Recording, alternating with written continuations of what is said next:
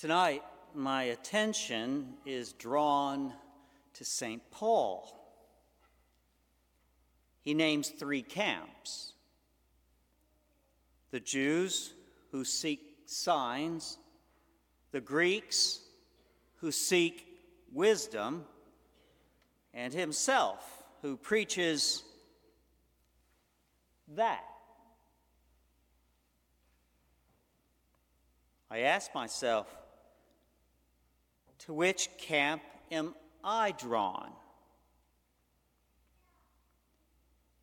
It was once brought to my attention that someone seeking the truth of their self should look at their behaviors rather than their intentions.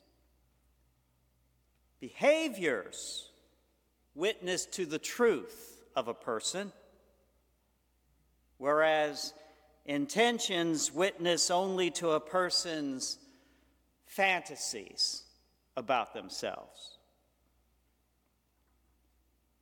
Applying this to Christians, Soren Kierkegaard once quipped that Jesus did not seek admirers, but rather sought followers. An admirer keeps himself detached at a safe distance. His admiration sparks his imagination, but not his heart. It sparks poetic intentions, but no concrete action. The admirer never makes true sacrifices. He always plays it safe. The admirer will go on and on about how he prizes Jesus, but will renounce nothing, change no behavior.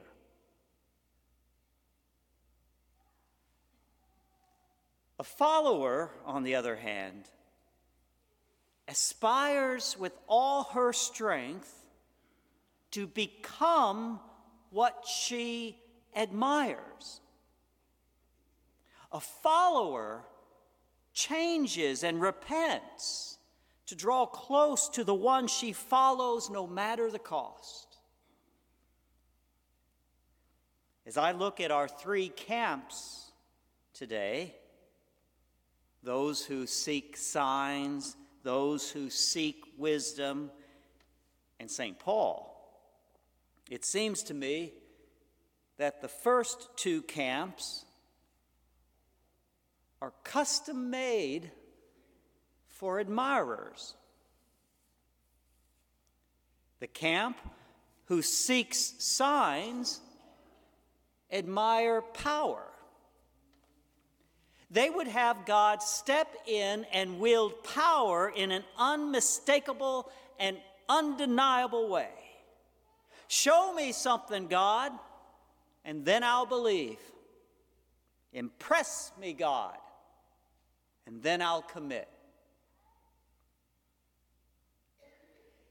In Matthew's gospel account, the crowd passing by the crucifixion put it in these words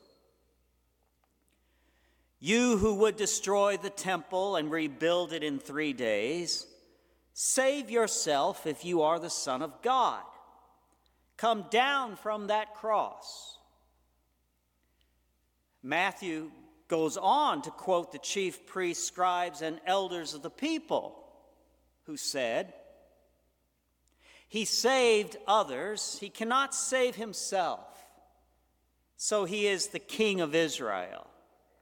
Let him come down from that cross now and we will believe in him. Earn our admiration, Jesus. Detached, uncommitted from a distance, I can have every intention in the world to be a disciple if only God will cross the line that I have drawn in the sand. If only God will jump through the hoop that I am holding in my hand. Such is the camp who seeks signs. The camp who seeks wisdom admire sound arguments and the well made case. Only that which is just and fair, satisfying and sensible is worthy of our admiration. Convince me, God, and I will believe. But if your case seems unfair or boring or messy or conflictual, then I'm out of here. I'll go over to another job, another relationship. I'll go to another. Nicodemus from John's gospel account is in this camp, it seems to me. Coming to Jesus at night, always a bad thing in the gospel of John.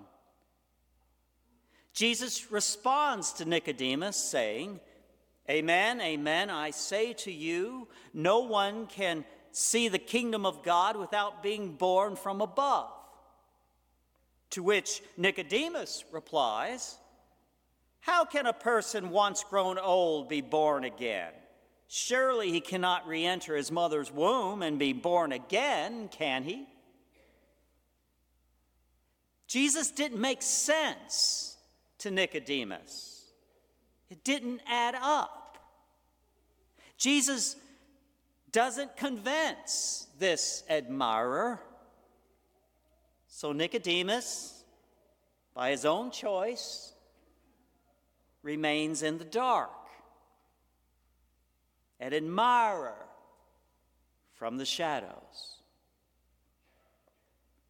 Detached, uncommitted, and from a safe distance, I can have every intention in the world to be a disciple once God has sufficiently explained himself to me in a way that I can understand and incorporate into my worldview. Such is the camp who seeks wisdom. So admirers flock to the camps of those who seek signs and to those who seek wisdom. St. Paul, however, preaches Christ crucified, a scandal to any who admire power, and nonsense to worshippers of wisdom. Yet, this is who Paul preaches. Christ nailed to a cross. Only true followers can go there. Admirers fall away.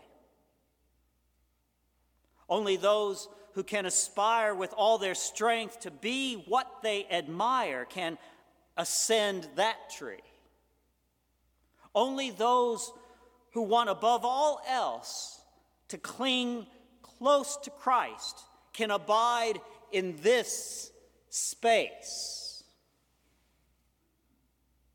For it is in this place of Jesus' crucifixion that we abide in a space that is unfair, unjust, unwelcome, unkind, and unwarranted.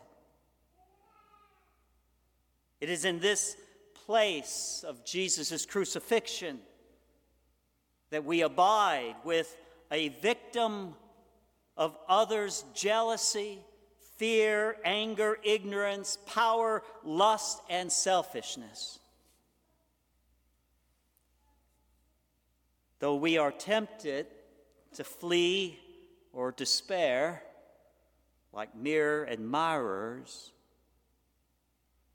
the follower abides in this place of weakness and nonsense, seeking the one for whom she longs, the one he loves. And from this place, discovering Christ crucified, the follower discovers God's weakness, which is greater than human strength, and God's foolishness, which is greater than human wisdom.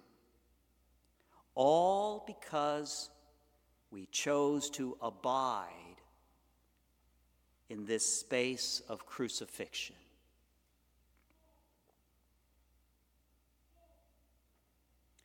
All of this got me thinking about Thomas Merton's favorite motto, and also the fact that I'm going to the Trappist monastery this whole next week for a retreat. So I'll go stand on his grave like everybody does. But this was Thomas Merton's favorite motto. Now hear this.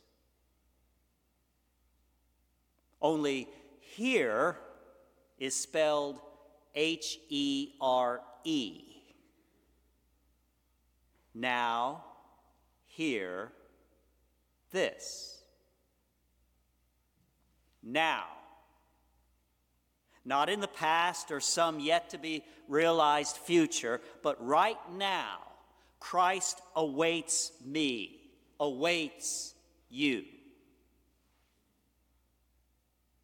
Here, in this place, in our struggles and conflicts, our compulsions and failures, our shadows and secrets, Christ awaits me, awaits you. This, this cross of mine, this cross of yours, can, by the power and wisdom of God, become our means of salvation through Christ, who takes it upon his own back for love of us. If only we will die to our strength, die to our wisdom, and become small, abiding in Christ. Then we will find our true selves. Discovering what God has sought all along to hug us in love's embrace for all eternity.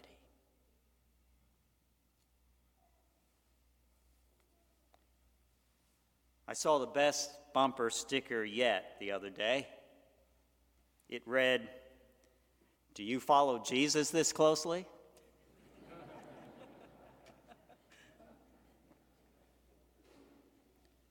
well, do we?